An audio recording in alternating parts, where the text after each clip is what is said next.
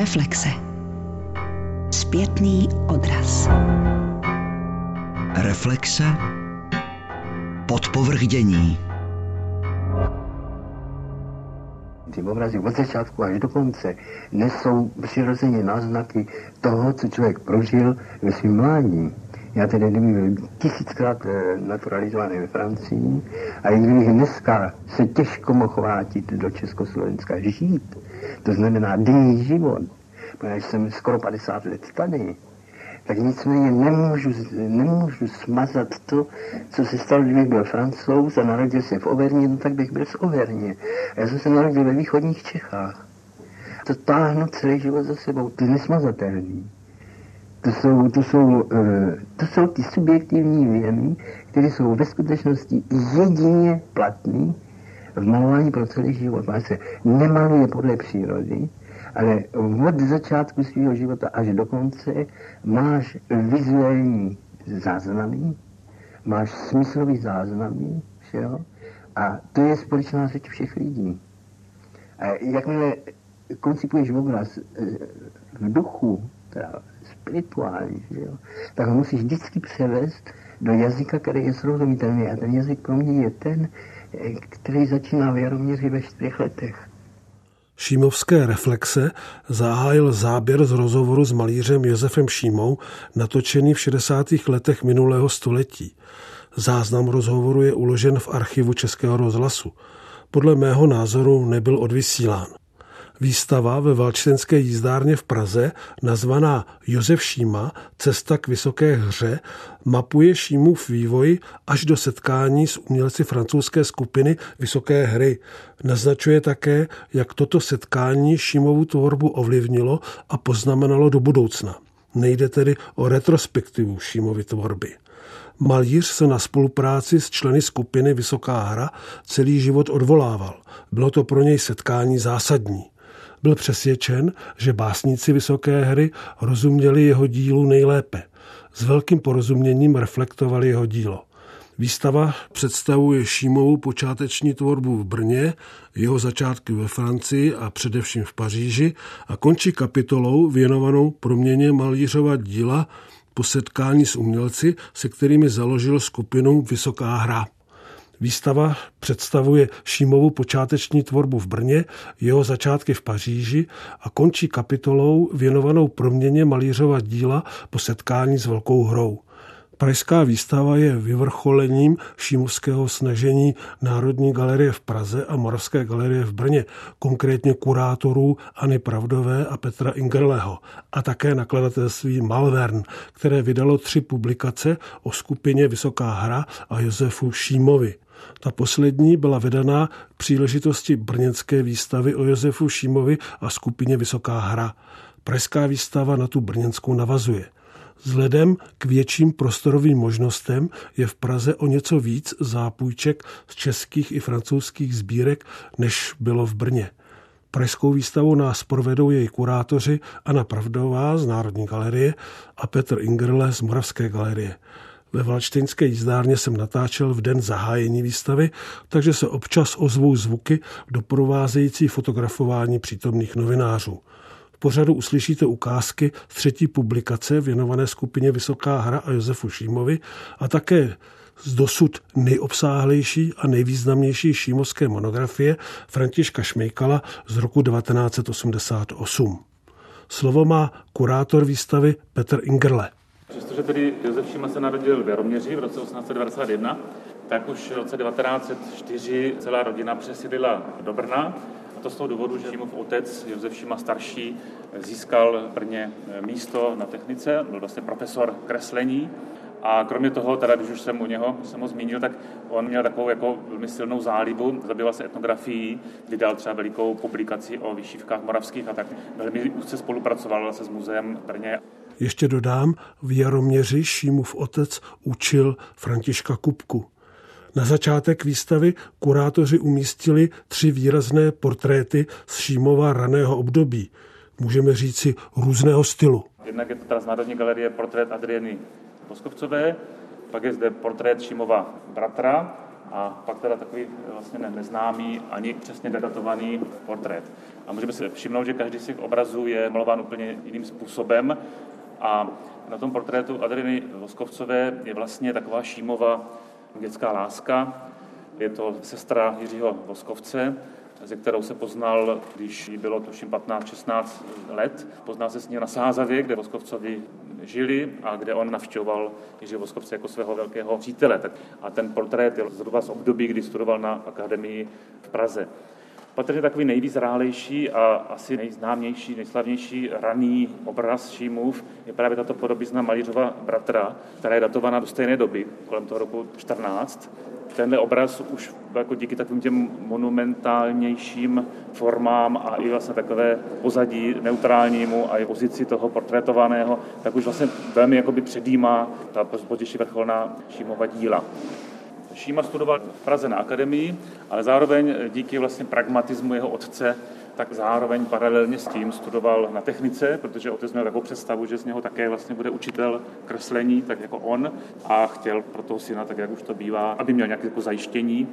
Proto studoval teda paralelně akademii a techniku, nicméně tato studia byla přerušena první válkou, kterou teda Šíma skutečně prožil v té uniformě rakousko-herského vojáka se vším všudy, zákopová válka a podobně, byl raněn, takže tu první světovou válku skutečně prožil jakoby naplno. A potom ještě jeden rok strávil vlastně v Haliči, kde byl zase povolán jako na obnovu zničených eh, měst, takže v podstatě v té válce strávil dlouhou dobu. A když v tom roce 19 vlastně přišel zpátky do Brna, tak teprve začal být tím malířem pronajal si v Brně ateliér a ty jeho první obrazy jsou to jednak takové malované skici, bychom řekli, takové drobné obrazy. Témata těch obrazů se odvíjí od brněnských reálí. Jsou zde různá brněnská zákoutí a periférie, ale také se zde vlastně objevují motivy těch lokomotiv, dopravních prostředků a ten styl vlastně eh, těch obrazů je taky takový eh, heterogenní, je vlastně o takové exprese nebo takové primitivizující exprese až po dotyky s futurismem. V roce 1920 přijal své první zaměstnání, stal se asistentem kreslení u svého profesora na brněnské technice, ale tam strávil jenom několik měsíců a právě od tohoto profesora, což byl František Herčík, taky malíř, takový vlastně tradiční, tak od něho se právě dozvěděl o tom inzerátu, ve kterém firma španělsko-francouzská hledala nějaké kreslíře, na ten inzerát jako reagoval a už vlastně na konci roku 20, tuším, odjel z Brna do Francie. Teď se průvodcovského slova na naší procházce výstavou Josefa Šímy ve Valštinské jízdárně ujme slova její kurátorka Anna Pravdová. Tady máme dvě kapitoly jeho počátku ve Francii. Nejprve tedy jel na samou hranici mezi Španělskem a Francií na jih a pod Pyrenejemi pracoval pro tu firmu Momežan, která měla za úkol opravit tráže rozbité za první světové války, takže proto potřebovali posílit svůj tým a hledali nové lidi, díky tomu tedy tam Šíma mohl nastoupit a dělal tam nákresy pro ty vitráže a kromě toho teda ve vlastní tvorbě kreslil a maloval, co viděl kolem sebe. Do té Francie odjel spolu s architektem Bedřichem Forsteinem, který byl jeho blízký přítel. Forstein měl stipendium, takže nemusel pracovat, ale jeli společně, proto ta kapitola začíná portréty Bedřicha Forsteina. A pak jsou to tedy pohledy na tu krajinu, s kterou se tam Šíma setkával a hodně se zajímali spolu s Forsteinem také o, samozřejmě sledovali avantgardní tvorbu tehdejší Paříže. Šíma byl členem Devětsilu, fungoval hodně jako spojka, takže byl hodně v obraze, co se děje v umění a zajímal se o časopis Esprit Nouveau, který tehdy vydávali Le Corbusier v Paříži a Amédée Ozenfant. Vytvořili spolu styl, kterému říkali purismus a Šíma se v té době o to hodně zajímal a je to na těch jeho dílech z této doby hodně patrné. Jsou to hodně geometrizované fundované pohledy na tu krajinu, v které se tam objevoval. S krásnými příklady jsou tady ty studie několika domů toho Hende, té vesničky nebo městečka malého, kde strávil těch několik měsíců. Odtud se potom přesunul do Paříže a měl to štěstí, že se velmi rychle seznámil s paní eh, Louise Denise Germénovou, což je tato dáma, která se posléze stala jeho tchýní a Šíma pro ní pracoval nejprve a seznámil se s její dcerou, kterou si tedy potom vzal za ženu. Její dcera je ta dáma naproti a potom máme dvě portréty jeho dcery. Potom tady máme vitrínku. Ta paní Louise Denise Germénová se živila tím, že vytvářela knižní vazby, dělala kožené výrobky, kabelky a měla ateliér tedy knihkvazačský a spolu s Šímou vytvořili několik knih. V té vitrínce máme na ukázku knihu, která se jmenuje Autant de Jésus. Jsou to takové české pohádky, které Šíma vybral, přeložil a udělal k nim linority. A potom tam máme knihu, jmenuje se to Svatební knížka, jakýsi dárek ke svatbě, kde jsou různé krátké texty a k tomu zase linority od Josefa Šímy. Tak to patří k jeho prvním věcem, které v té Paříži vytvořil a velmi rychle se díky ní seznámil s důležitými lidmi. To máme jako příklad tady ten portrét Marguerite Neveu, která byla manželka básníka Georges Seneveu, Následuje oblíbená historka Petra Ingerleho o říčních parnících na šímových obrazech. Tady u toho velkého je napsáno parník na Séně a u toho menšího je napsáno na Séně. A tak tomu bylo až do roku 2015, tuším, kdy se tady konala v Praze výstava Paroplavba na Vltavě. A tam se samozřejmě zjistilo, že to nejsou parníky na Séně, ale na Vltavě a že to je Šitkovský jez, že v Praze, fotobodárenská věž a že to je nějaký ten parník primátor Dietrich. A tam, že to je parníček závist pod Palackého mostem. A samozřejmě to je kritika do našich řad konzistorických, že se prostě pořádně na ty obrazy nepodíváme, že tyto parníky vůbec v Paříži neexistovaly a Šíma byl v roce 1923, kdy ty obrazy vznikly, tak byl vlastně na Líbánkách v Praze a na Sázavě. Zde však máme na mysli obrazy Sázava krajina s patníky a Sázava krajina s řekou z roku 1923, které souvisejí s Šímovým pobytem v Praze a v rodišti Jiřího Voskovce v Sázavě, kde byl v onom roce se svojí ženou Nadin Žerménovou, s níž se čerstvě oženil.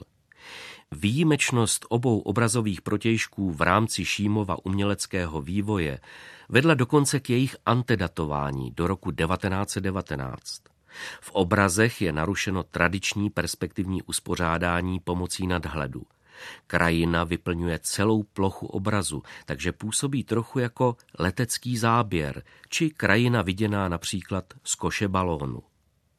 Ve své proslulé knize Svetlana Alpers popisuje tento typ zobrazení s vysokým horizontem typický pro nizozemské malířství 17. století jako deskriptivní či kartografický modus – tedy něco na pomezí mapy a obrazového stvárnění. A to v protikladu k jižnímu narrativnímu modu, kterému dominují historické či alegorické scény. Vyobrazení tohoto typu jsou tak výsledkem mapovacího impulzu, tedy touhy mapovat vnější svět za účelem získání deskriptivních znalostí. Voskovec ve svých vzpomínkách charakterizuje Šímu jako vášnivého čtenáře Žila Verna. Roland Barth přirovnává Vernův styl k postupům nizozemského malíře, pro nějž je svět ukončený, plný spočitatelných věcí, jež lze poskládat vedle sebe. Struktura obrazu odpovídá, stejně jako Vernův román Tajuplný ostrov, archetypu dětského snu, v němž člověk dítě znovu vynalézá svět, zaplňuje a ohraničuje ho, uzavírá se do něj. Jde o existenční sen dětství. Bart za klíč k Vernovým románům pokládá všeobecné štěstí z konečnosti. Jeho principem je vytváření vlastního uzavřeného, ukončeného světa. Ideálního světa, jeho štvar se blíží uzavřené křivce či prostoru. Světa zakulaceného jako vejce. Petr Ingerle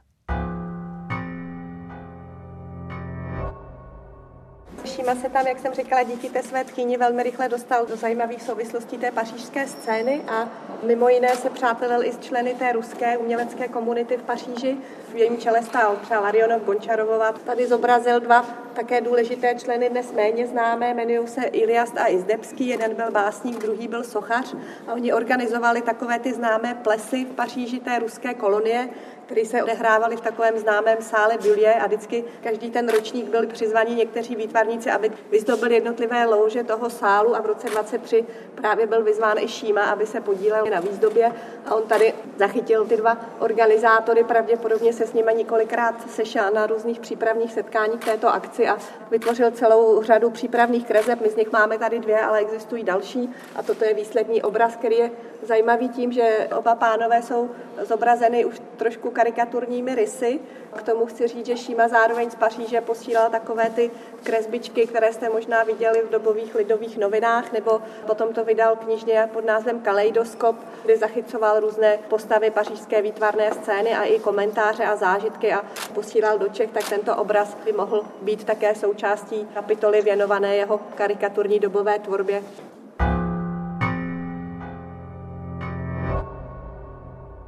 Taky si musíme uvědomit, že vlastně přestože Šíma už byl kolem toho roku 24-25, už téměř pět let v Paříži, ale stále měl mnohem víc výstav jako v Brně a v Praze. Tam posílal obrazy, neustále posílal dopisy, ve kterých posílal instrukce, který obraz kam mají, na jakou výstavu jako dát. Vystavoval víc v Československu než v Paříži z počátku. A v roce 1923 vlastně vznikla taková pobočka toho devěcilu, brněnský devěcil, něho jako vznikl takový poput, poslali dopis Šímovi, že by mu rádi uspořádali první samostatnou výstavu. Protože, jak jsem říkal, Šima byl v Brně poměrně už jako znám, měl tam nějaké obdivovatele, třeba Jiří Mahen byl tím prvním sběratelem jeho obrazu, kupoval ho už ta raná díla. A takže vlastně Šima na to jako reagoval a rozhodl se teda, že tu výstavu udělá, ale z finančních důvodů se rozhodl, že ještě vlastně si zkusí zařídit jako termín v Praze, takže nakonec v tom roce 25 vznikly výstavy v Topičově salóně a pak v Brně v knihkupectví Barvič Novotný, kde byl takový malý salónek eh, umění. A ty obrazy, které tam vlastně vystavil, tak právě spadaly tady do toho období abstrakce, kdy Šíma v Paříži potkal vlastně dva nejvýznamnější tvůrce té meziválečné abstrakce, toho Fandasburga a je tam Mondriana, což teda zhodou okolností byli holanděni, kteří přijeli v roce 23 do Paříže. On navštívil Mondriana v jeho ateliéru a vlastně na chvilku se tedy připojil k té vlně eh, abstrakce. A zároveň s tou výstavou, kterou měl v Praze a v Brně, mu ten brněnský devěcil, který začal vydávat časopis Pásmo, tak mu nabídl, že by jeden z těch časopisů mohlo být právě věnováno Šímovi. A vlastně do toho časopisu si Šíma sehnal přispěvatele, významné autory, kteří poslali články o něm, ale nejenom o něm, ale i tak celkově o výtvarném umění právě do tohoto devátého čísla časopisu Pásmo, který vydává právě brněnský devicil v Brně. Jedním článkem přispěl také Karel Tajge a ten právě měl takovou tu avantgardistickou vizi. Ten film je, ten, je to médium, které má budoucnost, taky to pásmová, ale vlastně ten filmový pás vlastně na obálce. A tak vlastně řekl, že v podstatě ty nové abstraktní šímové obrazy by měly být vlastně vystaveny jako jakási souvislá dynamická projekce a že jsou to taková jednotlivá políčka abstraktního filmu. Z toho vlastně teda vycházela ta naše analogie, že jsme tady zvolili jako to, co měl ten Tajga asi na mysli, čili jakýsi abstraktní film z roku 24 o Waltera Rutmana, a porovnali ho s těmi obrazy které ale v případě toho Šímy měly vždycky nějaké jako reálné jádro. Nikdy to nebyla taková ta optimistická, formální abstrakce geometrická.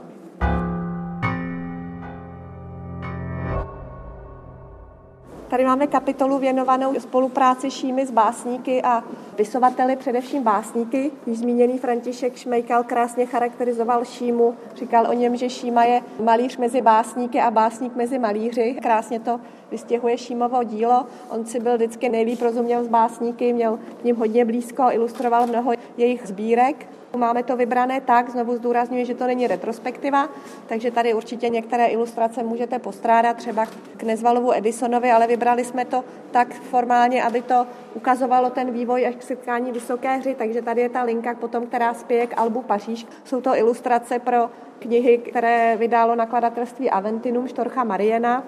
Bylo to několik knih, který jejichž autorem byl přímo Štorch Marien, což je Kilimanjaro lásky a Venuše s červenou parukou a potom francouzský autor eh, Louis Deluc lidé z baru. A jsou to takové ty charakteristické jemné šímovské linie, které charakterizují šímovou tvorbu z této doby. Šalda o nich krásně psal tehdy, jak se ty jeho linie vinou vlastně a ty vytváří těmi obrysy šíma ty postavy, ale je to pořád ještě takový pohled v uvozovkách zvenčí. Uvidíme, jak se to postupně bude proměňovat v těch dalších kapitolách.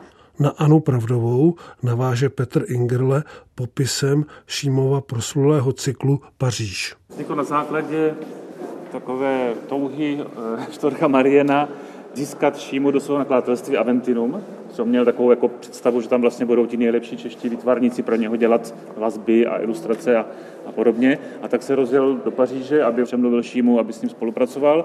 A došlo k tomu, že vlastně se domluvili, že na Vánoční trh roku 27 dodají sbírku Paříž, vyberou různé texty a básně francouzských básníků, Jaroslav Seifert je přeloží do češtiny a vznikne taková bibliofilská sada několika ručně kolorovaných těch alb album Paříž, jsou to takové ty typické šímovské jemné linie, ale ještě za těmi portréty, nebo tam jsou vstupy toho vnějšího světa typu Eiffelovka, ženská těla jsou lehce erotická, je to pořád takový to vnější zachycení toho, co Šíma kolem sebe viděl v Paříži.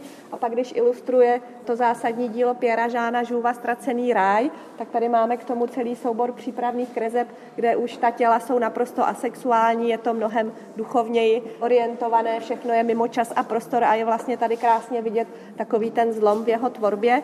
Ta kapitola začíná kresbou stromu v Karoně, protože Pierre Jean Jouve pozval Šímu Pierre Jean byl tady spisovatel a měl za manželku jednu z prvních francouzských psychoanalytiček, Blanche Reverchon, to byla jeho druhá žena a díky ní se hodně zajímal o tyto věci a byl jedním z prvních, kdo i ve své tvorbě spisovatelské začal pracovat s nevědomím, začal se zajímat o archetypy a tyto věci, což je případ právě i té sbírky Ztracený ráj, která převypráví hodně originálním způsobem příběh Adama a Evy a knihu Genesis a poprosil Šímu o ilustrace a v rámci té přípravy ho pozval na své venkovské sídlo ve Švýcarsku, kam tedy Šíma v létě 27 za ním přijel. Byl svědkem zásahu kulového blesku na stromě v zahradě. Byl jeho druhý zážitek úderu blesku. Jednou viděl, když šel vlakem z toho Ende do Paříže a teď znovu. Vždycky to pro něj byl velmi silný iniciační zážitek. Popisoval to jako, že zážitek věčnosti, prožitek jednoty, světla. Hodně ho to ovlivnilo a ten strom vlastně, který tady vidíte v nějakých prvních skicách,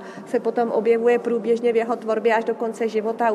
Nedá se říct, že by to bylo abstraktní, ale hodně nekonkrétní, právě už jenom taková torza těl. Satana zobrazuje jako takové ženské, ale téměř asexuální tělo, nebo zrod kosmu a tak už vidíte jenom několik bodů a linií. Všechno je to hodně takové už náznakové nechci říct mystické, ale je to mimo veškeré konkrétní náboženství, ale hodně už duchovně tak jako abstrahované. Takže máme tady soubor přípravných krizeb a potom lepty, které teda byly v té výsledné publikaci. Šíma na tom začal pracovat v tom roce 27, ale mělo to vydat nakladatelství Galimar, to se zaleklo toho, že by to bylo příliš drahé, takže nakonec toho sešlo a vyšlo to v roce 1938 nakonec. Takže proto jenom některé výjimečné listy, hlavně ten frontispis, je datován až rokem 37, jinak jsou všechny práce z těch let 27-28. Zásadní úlohu v pařížském životě Josefa Šímy sehrál český spisovatel Richard Weiner, který tehdy v Paříži působil. Weiner navštěvoval Šímu v Paříži v jeho ateliéru, protože tam působil jako dopisovatel lidových novin a několika dalších novin. Ve chvíli, kdy se setkal s básníky z Vysoké hry, kteří ho velmi zaujali, byli o mnoho mladší než on, tak si řekl, ha, tady je něco podobného, co jsem viděl u Šímy v ateliéru. Si řekl, musím je seznámit zorganizoval setkání René Domala, Rožera Vajanda s Šímou a hned na poprvé došlo k velmi hlubokému vzájemnému porozumění a tak potom společně poznali ty další jejich kolegy z té skupiny remešské a rozhodli se založit skupinu Vysoká hra. Vejce Evropa elektrické výboje. Ať je hmota jakkoliv rozmanitá, je jen jedna – předstírá nám nečekané dimenze reality, v jejímž nitru se vzpomínka zrcadlí v právě prožitém okamžiku jako perspektiva budoucnosti, napsal Josef Šíma. Ve Valčtinské jízdárně stojíme s Petrem Ingerlem před Šímovým obrazem Evropa. V této době v těch obrazech Šímových začínají objevovat takové ty symboly univerzální, ať už jsou to platonská tělesa, geometrická, anebo právě ten motiv toho vejce který samozřejmě ten ovoid, jako to je vlastně takový jako pradávný tvar, který se objevuje v různých mytologiích a je naplněn obrovským množstvím různých symbolů, jednoty a zrození a podobně. Třeba ten vzpomenutý František Šmejkal, který napsal tu první monografii velkou o Šímovi, tak ten vlastně ten motiv vejce interpretoval jako archetypický motiv po té jungovské stránce, že to je teda to je vlastně nějakého toho kolektivního nevědomí motiv jsem si to dovolil v tom textu, abych neopakoval Šmejkal, jak jsem si to dovolil interpretovat jako jinak, protože Šíma se velice zajímal o vědecké objevy a o fyzikální objevy a podobně, to je doloženo. A v roce 1926 a 27 několik článků francouzsky od Abio Lemétra, který popisoval, co byl fyzik mimo jiné, a ten vlastně popisoval jakoby vznik kosmu. Je to v podstatě to, co později je známo jako pod názvem Velký třesk, tak on vlastně poprvé tu teorii jako vyslovil a právě tam uvedl to, že ten svět vznikl z kosmického vejce. Takže tady se jakoby znovu objevil ten motiv kosmického vejce jako v normálně fyzikálním článku s spoustou rovnic, který nějak vycházel z Einsteina a podobně. V té době prostě ta inspirace pro to Šímu mohla být jako z různých stran. Každopádně ten obraz je zajímavý v tom, že Vysoká hra, se, oni se začali scházet každý čtvrtek v Šimově ateliéru v Cour de Rohan, kde připravovali ty plány na vydávání časopisu Vysoká hra a existuje taková karikatura od Adolfa Hofmeistera, kde právě figuruje tento obraz. Ta karikatura je označená jako jedna z prvních zkůzek Vysoké hry a jsou na nich vlastně ti básníci a jsou se skupení kolem obrazu a ten Šíma tam vlastně není jakoby znázorněn, je tam vlastně místo něho právě ten jeho obraz. Jinak ten obraz byl pak na výstavě v Aventické mansardě, což byl další projekt Storcha Mariana, chtěl vybudovat vlastně výstavní síň, ale také sbírku českého moderního umění. Ten obraz nejenom, že byl na té výstavě spolu s dalšími obrazy, na kterých byl motiv vejce, tak později přešel do majetku Štorcha Mariana, stal se vlastně součástí té sbírky. A později to nakladatelství zkrachovalo, vlastně zlikvidováno a ten obraz se vlastně dostal do majetku toho advokáta, který prováděl tu likvidaci toho nakladatelství, takže patrně asi to byla forma nějakého honoráře za tu právní pomoc. A teprve vlastně někdy v roce 93, tuším, 94, to bylo zakoupeno do, do Moravské galerie. Petr Ingerle mluvil o Šimově obrazu Evropa. Šima měl ten repertoár těch témat velmi omezený. On prostě si vybral několik motivů, ke kterým se stále vracel i třeba po mnoha letech. A jedním z těch motivů byl právě ten blesk, ten zážitek toho blesku. A nazýval tyto obrazy takým zvláštním slovem mlno, což je v podstatě jako nějak starorusky elektřina. Je to vlastně takový jakoby slovanský název pro elektřinu. Takže tady máme několik těch mln. Kdybychom měli nějak jednoduše charakterizovat témata obrazů šímových nebo vůbec princip těch obrazů, tak se proto hodí taková jako floskule věčné okamžiky. Do těch obrazů jednak promítal nějaké symboly, které měly ambici být jako věčnými, trvalými symboly naplněnými mnoha významy a zároveň do nich jako promítal nějaké své naprosto bezprostřední subjektivní zážitky. A do tohle obrazu třeba promítl zážitek z raného dětství, v Jaroměři dokonce ještě, kdy v Jaroměři hořelo a on běžel spolu s těmi, co běželi tomu plameni hasit, tak tam měl takový jakoby dětský erotický zážitek, že si všiml nějaké dívenky, která prostě běží směrem k tomu ohni a on se jí prostě díval, jak jí prostě vlaje ta sukénka. Takže ten obraz vlastně nazval ve 4 hodiny odpoledne, což byla ta doba, kdy v té Jaroměři před těma x lety jako hořelo. A samozřejmě zajímavé na těchto vlastně bezprostředních zážitcích, které vtěloval do těch obrazů, je, že oni nejsou nějak významotvorné, oni vlastně nejsou jako nezbytné pro pochopení nebo pro zážitek toho obrazu. Takže můžeme to, to vědět, tohle inspirace také nemusíme a ten obraz jako můžeme vnímat i bez této znalosti. Ale u některých obrazů to víme, protože ten Šimano to později vlastně eh, vzpomínal. Hybnou pákou Šímovy nové tvorby se stala imaginace. Nikoli ovšem běžná reprodukční imaginace kombinující vzpomínky a fragmenty spatřené skutečnosti do zcela nových útvarů, ale tvůrčí imaginace jako základní schopnost lidského ducha sahající mnohem hlouběji než vzpomínky na viděnou nebo prožitou skutečnost. Její původní, v hlubinách filogenetické paměti kořenící představy jsou podle Gastona Bachelára spíše sublimací archetypů než reprodukcí skutečnosti. Podobně definuje imaginaci v jednom ze svých pozdních textů i Josef Šíma. Imaginace by popravdě řečeno byla spíš podivuhodná prostorová paměť, přesahující paměť jedince a malíř by pak znovu vytvořil neviditelné, které spatřil. Vycházeje z paměťových zlomků, musí pak danými prostředky objem, barvy, linie, znovu vytvořit nikdy nespatřenou skutečnost. Šímova definice imaginace nepochybně vychází z jeho tvůrčí praxe, ale v jejím podtextu zřetelně prosvítají jména dvou básníků, kteří měli na její formulaci nesporný vliv. Žerára de Nervala, jehož snová Aurelie patřila k Šímovým nejoblíbenějším knihám, a Rogera Gilbert Leconta, který už v katalogu první výstavy Le Grange mluvil o věčném okamžiku nepamětného vidění toho, co bylo kdysi dávno prožito.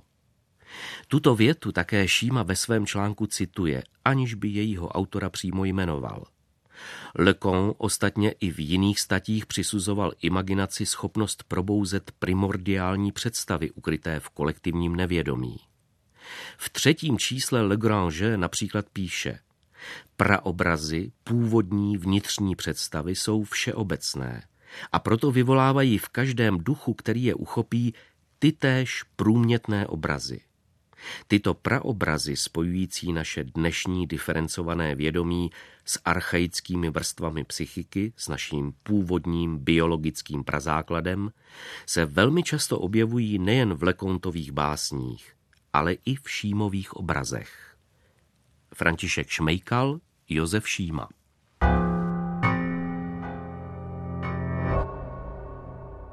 Tak tady je ta část, ke které spěje celá výstava v uvozovkách, kdy se Šíma tedy setkal s tou skupinou Vysoká hra a tady máme sekci věnovanou přímo jejím členům. Nejdřív to bylo takový studentský kroužek vlastně studentů z gymnázia v Remeši, kteří společně sdíleli různé existenciální otázky, zájem o poezii, zájem i o orientální filozofii, dělali různé pokusy, jak se dostat za hranici běžného vědomí a poznat tu realitu jinak, než co umožňují smysly běžné, takže dělali různé pokusy, říkali tomu experimentální metafyzika a dělali různé pokusy s paroptickým vnímáním, spánkovou deprivací, samozřejmě i s drogami a někteří na to bohužel doplatili, ale bylo to všechno v rámci nějakého poznávání vlastně té skutečnosti v vozovkách za oponou nebo za tím, co můžeme poznat běžnými smysly.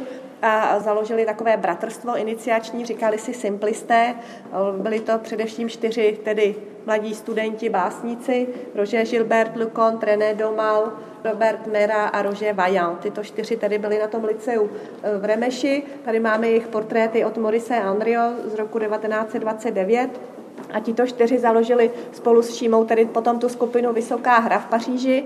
Aby nedošlo k mílce, tak upozorňuji, že Šíma tyto pokusy s nimi nepodnikal, bylo to dříve, nemělo by se objevovat potom v tisku, že Šíma experimentoval s drogama nebo tak, protože to by byl nesmysl.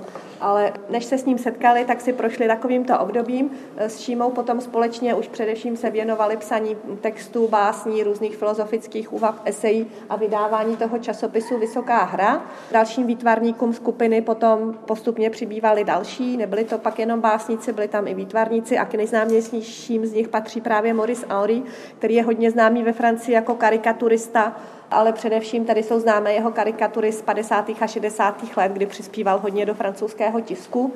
Toto je jeho raná tvorba, tedy kdy zachytil taky karikaturním způsobem tedy ty členy vysoké hry. Anna Pravdová teď popíše architektonický koncept klíčového místa výstavy, které se podobá ulitě Šneka. Architektem výstavy je Zbyněk Baladrán. Vevnitř toho šneka ten tady architekt si vyhrál právě s tím symbolem spirály. Ta paneláž vlastně trošku kopíruje jakési logo té skupiny, které vymyslel právě Josef Šíma, když vydávali časopis. První číslo vyšlo v roce 1928 a obálku k němu vytvořil Šíma a vlastně tam ten symbol spirály, který má symbolizovat nějaké to jejich hledání, symbol, který vlastně nikde nekončí, tak potom byl použit na ty všechna tři čísla té obálky a odtud tedy i ta paneláž vlastně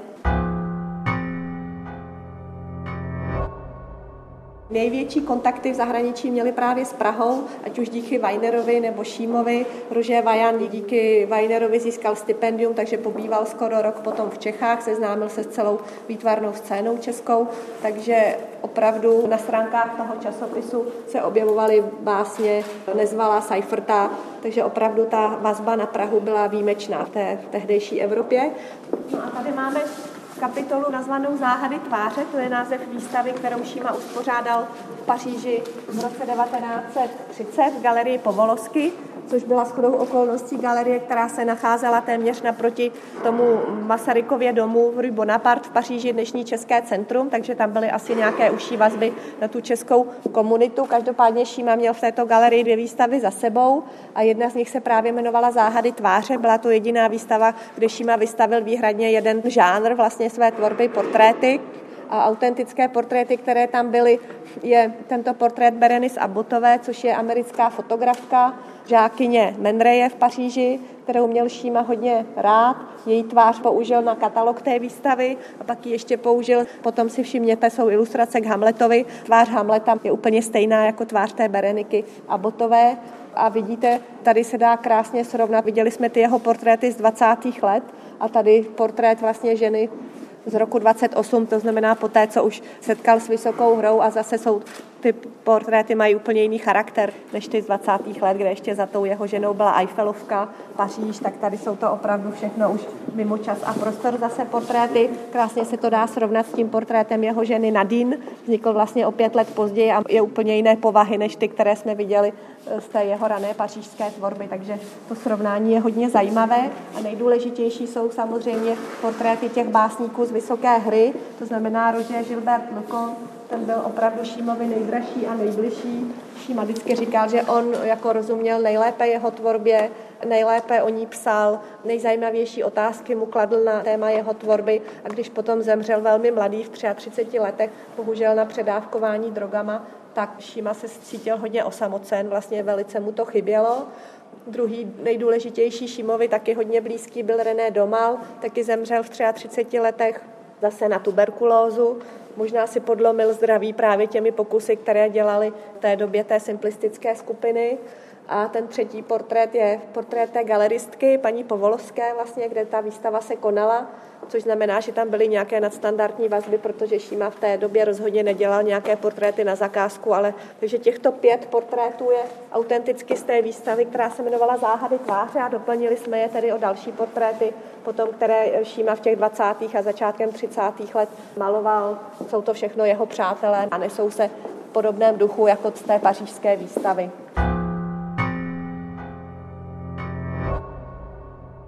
Závěrečná kapitola výstavy nese název Hrozba obzoru, což je název vypůjčený vlastně z úplně posledního obrazu, kterým ta výstava končí. A vlastně společným jmenovatelem této závěrečné kapitoly je, že se teda jedná o, krajiny, ovšem o krajiny tak jakoby šímovsky transformované v soustavu různých znaků, ve kterých se vzniká k takovému paradoxnímu jako spojení třeba hmotných mraků a odhmotněné vegetace a, a krajiny jsou vlastně transformované způsobem malířským.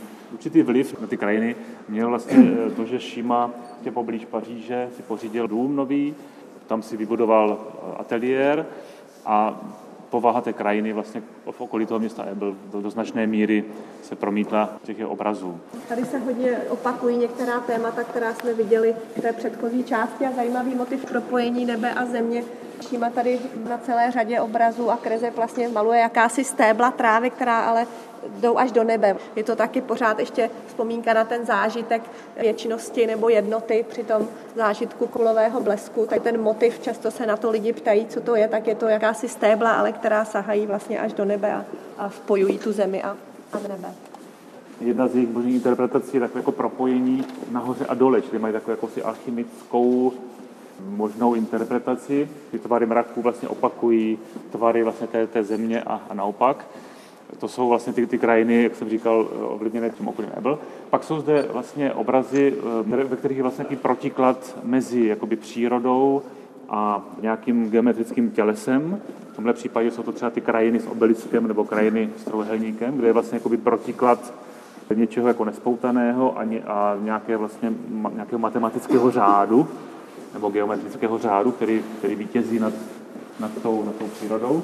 A třetí e, část jsou e, díla, ve kterých se Šima vrací k antické e, mytologii, kde vlastně znovu reinterpretuje některá známá témata z, z antiky a to je třeba ten Tézeus. Zachovala se tedy jen ta poslední část, návrat Tézeův, kdy tedy ten Tézeus jako připlouval na té plachetnici a protože nezměnil barvu těch plachet, tak vlastně způsobil smrt svého otce. A zajímavé je, že tento téma pojal vlastně velmi jako nekonvenčně, doplnil to o, o nějakou stafáž, která se vůbec v tom příběhu jako nevyskytuje. Celý ten obraz založil na takové ambivalenci těžkých mraků a toho, zda toto je vlastně moře, anebo zda je to prostě nějaká louka v Jaroměři a podobně. Čili vlastně e, spíš ten obraz působí jako tajemně a dramaticky bez ohledu na to, jaké má téma, které je vlastně úplně upozaděno tou malou jako lodičkou. Taková zajímavost je, které, které si vlastně všiml už Šmejkal, když psal monografii, tato loď vlastně z roku 33 se objevuje v jeho skicáku z roku 1904, úplně stejná, čili skutečně ten, ten oblouk, který on vlastně vykonal mezi tím, jak se vracel neustále k různým motivům, tak, tak skutečně překlenul až, až několik desetiletí a vlastně použil stejný motiv, který si někdy poznamenal vlastně během svých studií e, mládí do svého skicáku. Umělci často reagovali na tu krizi Evropy, tu očekávanou apokalypsu v souvislosti s nástupem fašismu a podobně. Máme Filův cyklus těch zvířat. Jim je to explicitně vyjádřeno pouze v tom posledním obraze jako hrozba obzoru horizontu.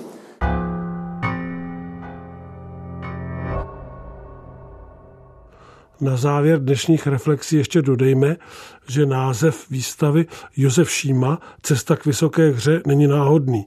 Členové skupiny jednu dobu uvažovali, že by se skupina mohla jmenovat Cesta. Posléze se ale rozhodli pro název Vysoká hra. Uspořádáním této výstavy ve Valčtenské jízdárně uzavřeli její tvůrci jednu etapu, řekl bych významnou etapu svého šímovského angažmá.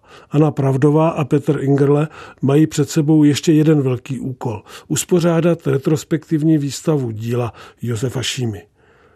Dnešní vydání Reflexí uzavřeme druhým záběrem z rozhovoru s Josefem Šímou, natočeném v 60. letech minulého století. Rozhovor je uložen v archivu Českého rozhlasu.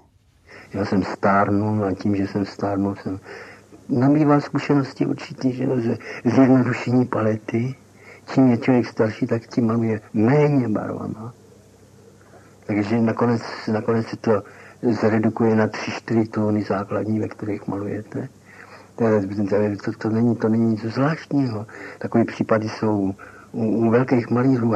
Franz Hals, když byl starý a když byl ve starobinci a když dělali ty portréty těch starců a těch, eh, těch stařen, které jsou neuvěřitelné portréty, tak jsou namalovaný bílou, černou a žlutým okrem. A eh, jsou nesmírně barevný.